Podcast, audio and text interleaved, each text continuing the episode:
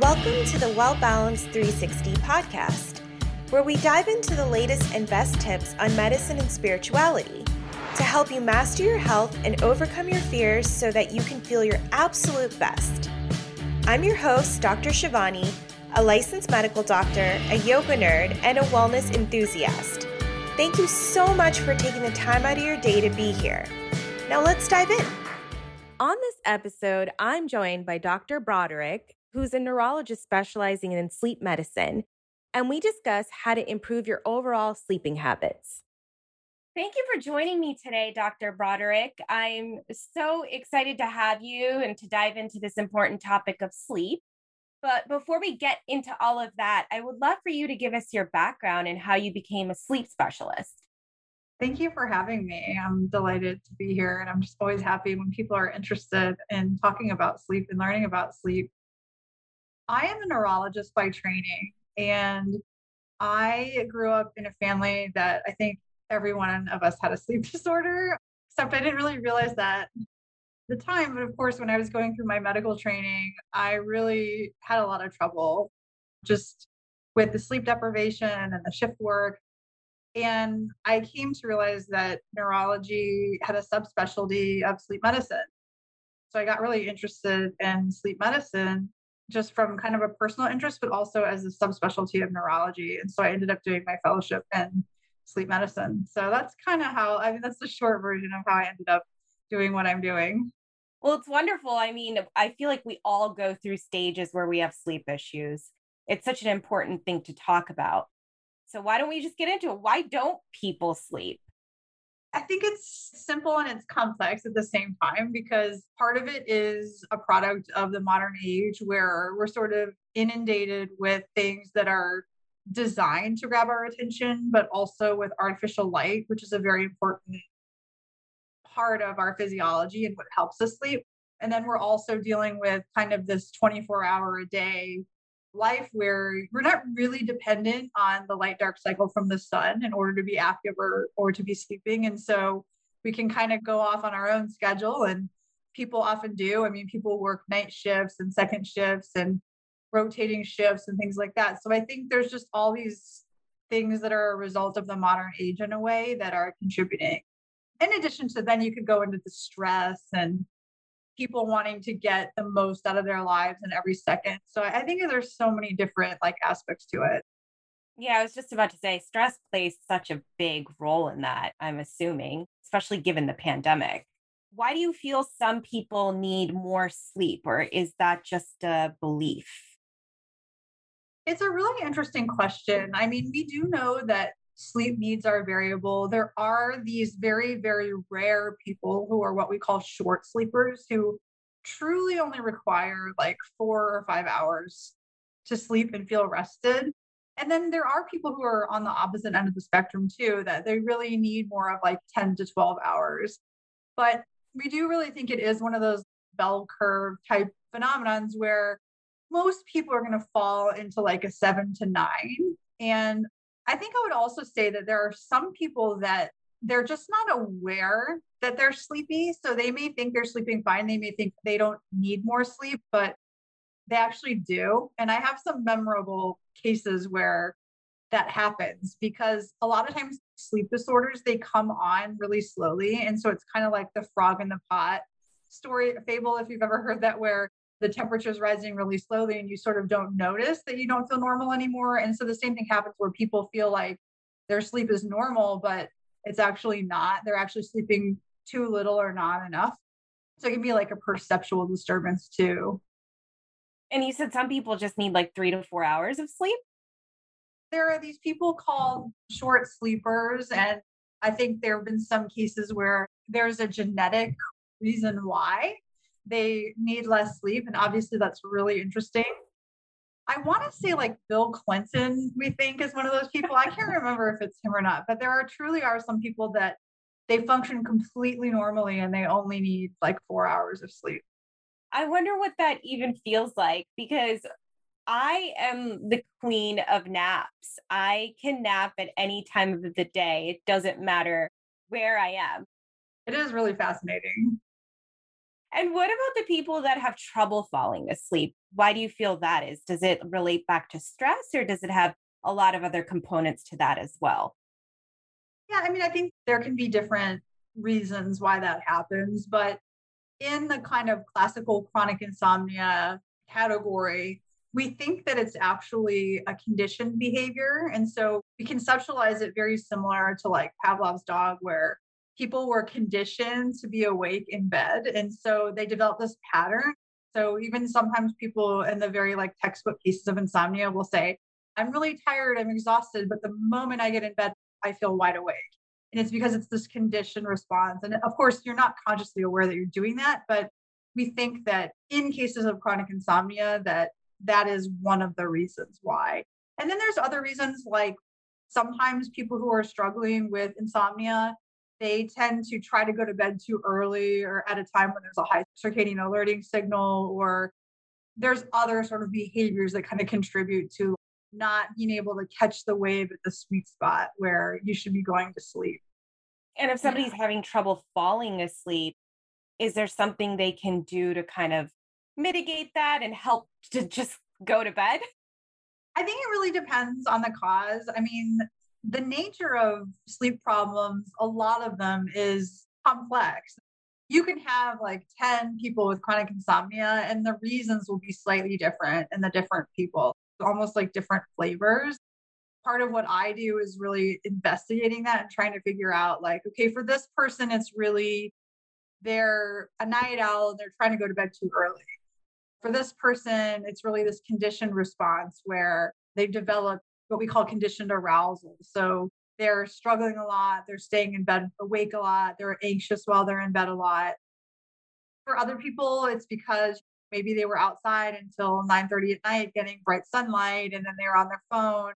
Maybe for the next person, they're going through something really stressful in their lives and they're just their arousal system is very heightened. So there can be sort of these different components that we evaluate and try to look at. How would you define dreams? And do you feel they are connected to your subconscious mind? Do you feel like they have meaning? Yes and no. I mean, I think most of us, when we think about dream interpretation, we think about like Sigmund Freud and we think about psychoanalysis. And I think that that type of interpretation is probably a little dated. To me, in a way, I think they're a byproduct of the brain storing memories and learning. But incidentally, I do think there is some meaning behind them because people will notice that when they're more stressed or when they're anxious, they will have vivid dreams. I don't think we can make too much out of them. I don't think they can forecast the future or things like that. But I do think they can tell us a lot about the person. And there are like specific situations. So if someone was to tell me, okay, I've been having this recurring dream where I'm late for class or I'm doing something like that, it just tells me the person's anxious, right? We call them even anxiety dreams. When people have PTSD and flashbacks and nightmares, they can also have very vivid dreams. And so, again, that just tells me maybe this person is experiencing stress and trauma Another situation that comes up a lot in the clinic is when people have untreated sleep apnea, very often they will have dreams that they're being choked or chased or suffocated or drowning. This is not a scientific interpretation, but I kind of think of it as like if you've ever wet the bed and you dream you're on the toilet when you're doing it, I feel like in the real life you're actually suffocating because you're having that obstructive breathing event and somehow it's getting incorporated into the mm-hmm. image you're having. What is the best way? I'm sure you get this a lot to sleep train children. I appreciate this so much more now that I'm a mom because I see so much more nuance to it now. I don't know if you have the same experience, but I think there's no right way.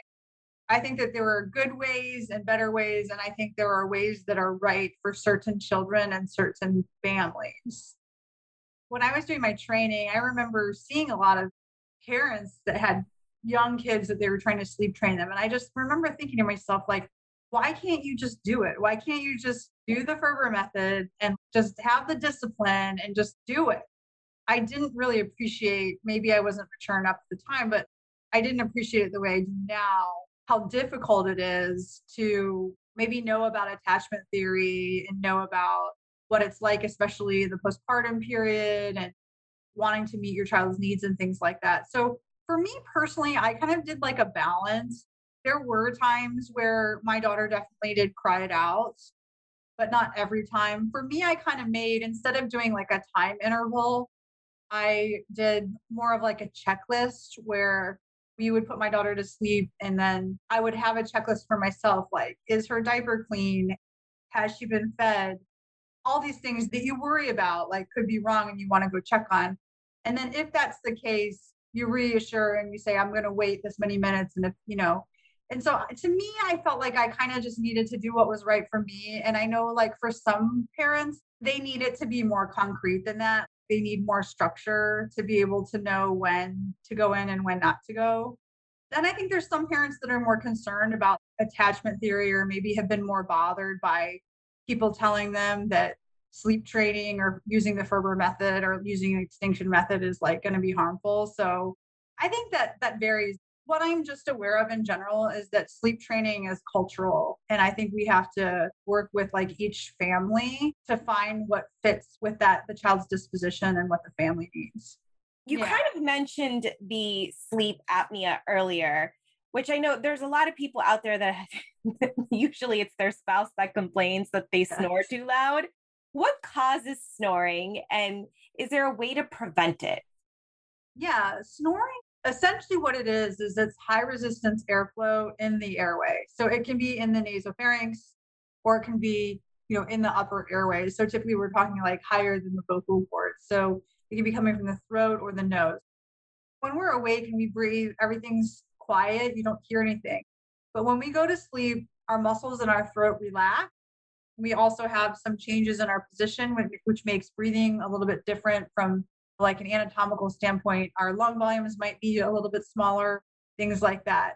And so when the airway starts to close, the airflow resistance increases, and then the tissue, the soft tissue lining of our airway, it vibrates. And that's what snoring is.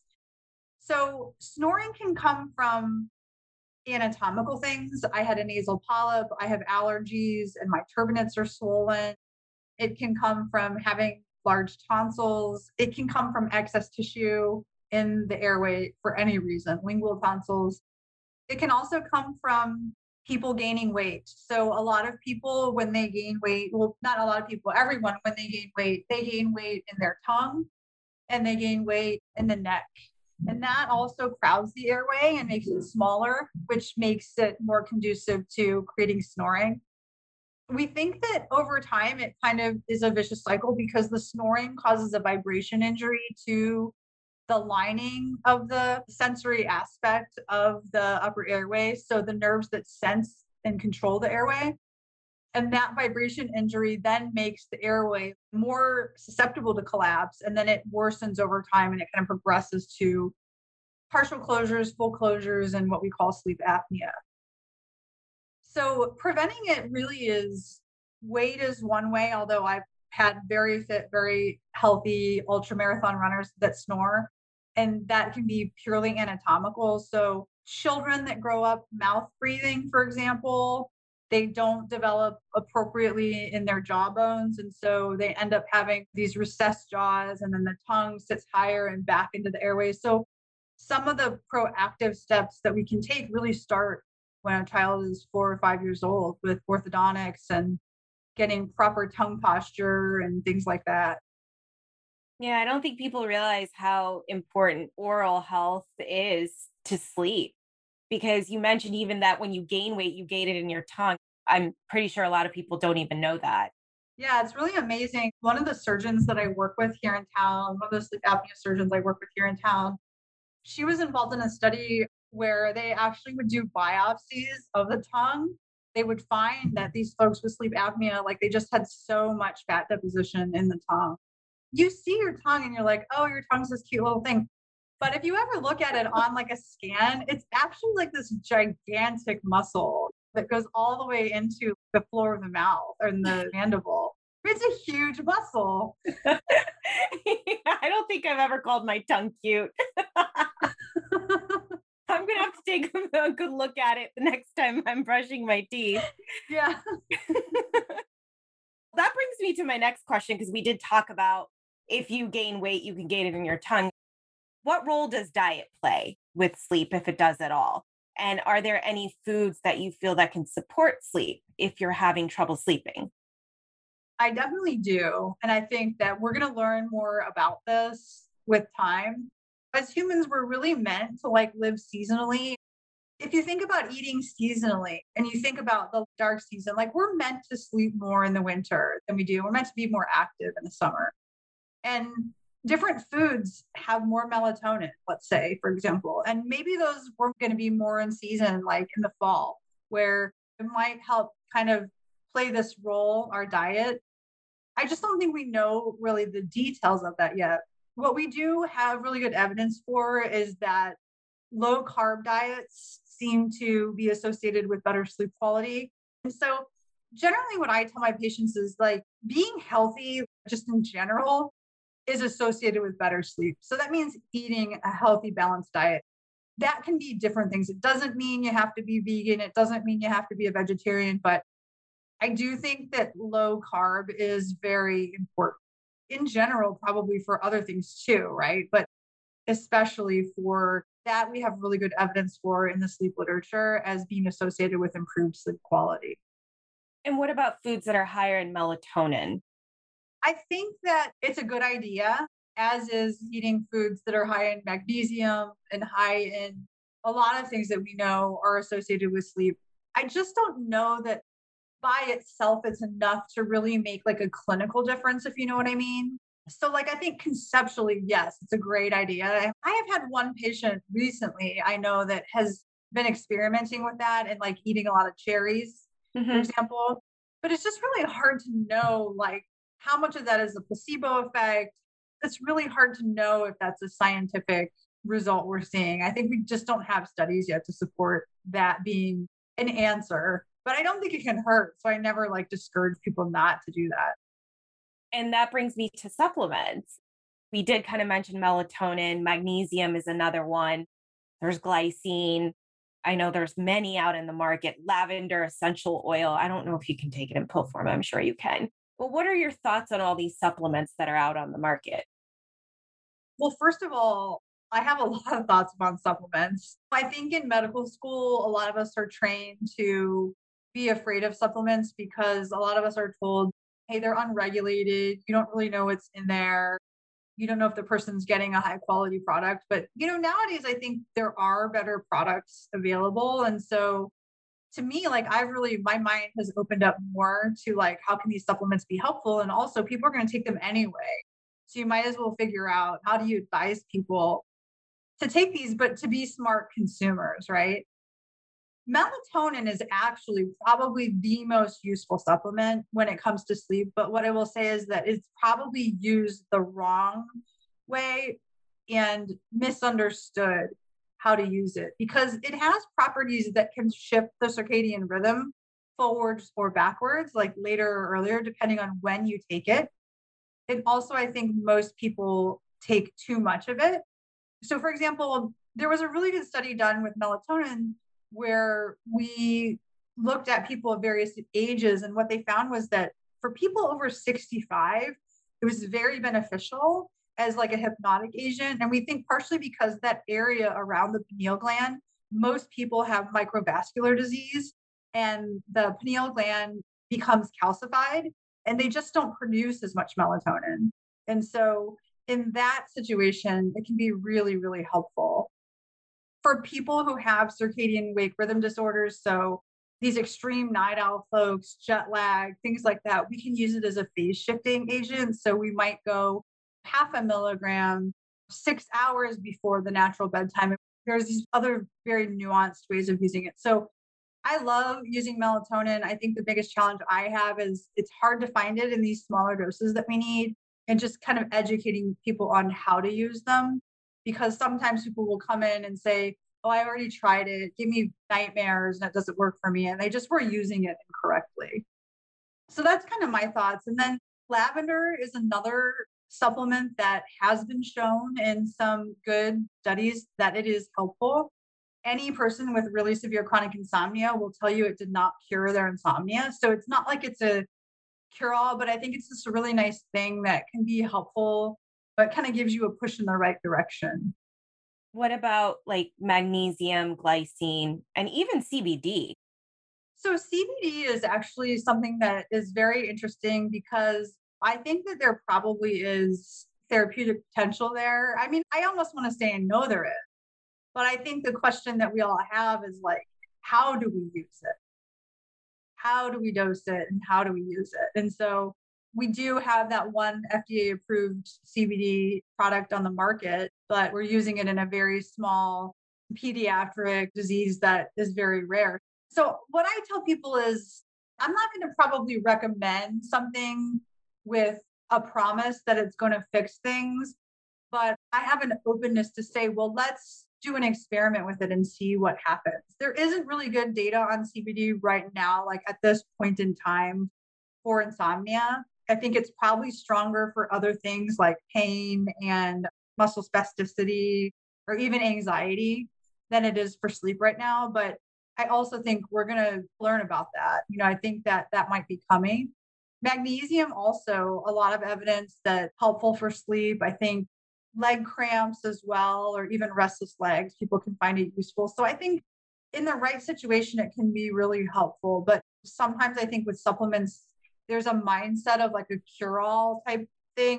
I think it's just trying to educate people that we need to be really specific about what we're using for and like set our expectations for what the result from using it is. And then there's also GABA too, which I forgot to ask about earlier. I would say the same about GABA. I kind of fit it in that category. I mean, I would probably put melatonin and magnesium, melatonin, maybe the magnesium below it, and then maybe a subcategory where there's maybe less evidence and less certainty about objective measures of improvement in sleep. You know, probably helpful and probably not harmful to put GABA. Tryptophan is another one that comes up a lot. I read a study recently that saffron extract I saw read a trial recently with that showing benefit. Yeah, I think these things are worth trying and they're safe. And I kind of mentioned this earlier where I like to take a lot of naps. So I wanted to ask you do you feel naps interfere with your nighttime sleep cycle? I do not feel that naps necessarily interfere with your nighttime sleep, but they do have an impact on the sleep wake cycle. And so it depends on the person, to be honest. If I have somebody with chronic insomnia, I'm really, really going to try to get them not to nap because it is a little bit counterproductive to the retraining process. If I have an older, retired person, the nap is encouraged because it's a normal part, especially as we get older, of our physiology. But I have to educate that person that if you nap for an hour during the day, you can't expect to sleep eight hours at night because the amount of sleep that your body needs on average on a 24 hour basis, you can't increase it. Your brain's only can produce so much. So if you spend some of your money during the day, you have less at night.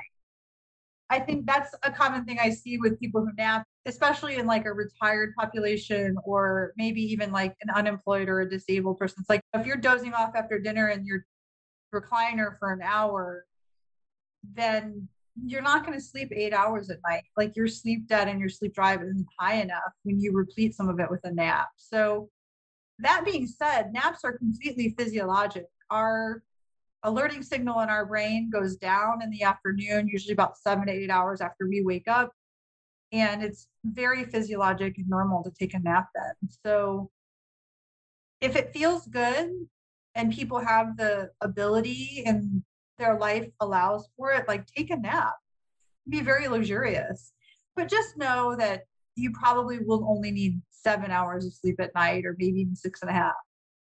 If you take that nap, that makes sense. Yeah. And but if you take like a power nap, like a 10 minute nap, that's probably a different situation. I don't know what 10 minute naps mean. I feel like once I take a nap, I'm there for at least 20 to 30 minutes, if not more. For someone who's struggling to sleep, minus seeing a sleep specialist, what are some things that they can start incorporating now Does that start with supplements? Does that start with weighted blankets, chili pads? I mean, there's tons of things out there. What would you recommend? Yeah, I mean, for me, one of the things that I would just tell like my friends or family if they came to me and said I was having trouble sleeping is I would say go on the National Sleep Foundation website, download their sleep diary, and just keep a sleep diary for a week. A lot of us have distortions in what we think our sleep is or isn't. And we overgeneralize one way or the other, or we might, worst case scenario, we might think things differently a little bit than reality. I would say the first step would really be keep a sleep diary and then take a look at it with some of the practical knowledge that you can find anywhere.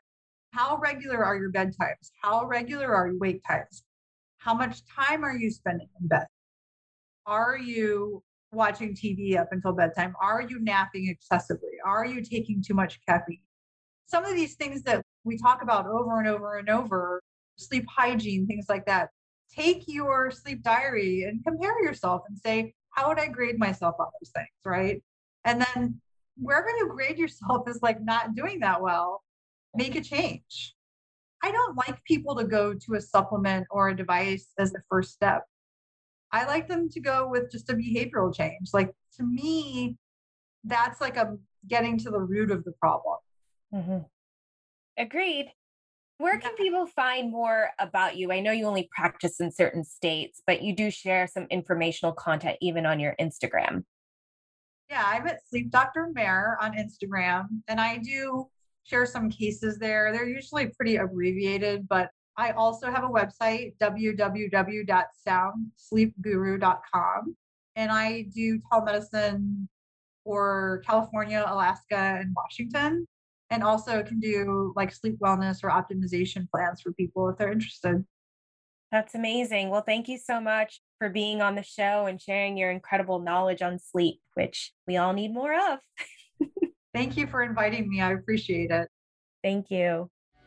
Thank you for listening to this episode of the Well Balanced 360 podcast. I'm truly grateful for all of you and excited to have you join me on this health and wellness journey. Please be sure to stay connected with me over at drshivaniamin.com or any of my social media platforms.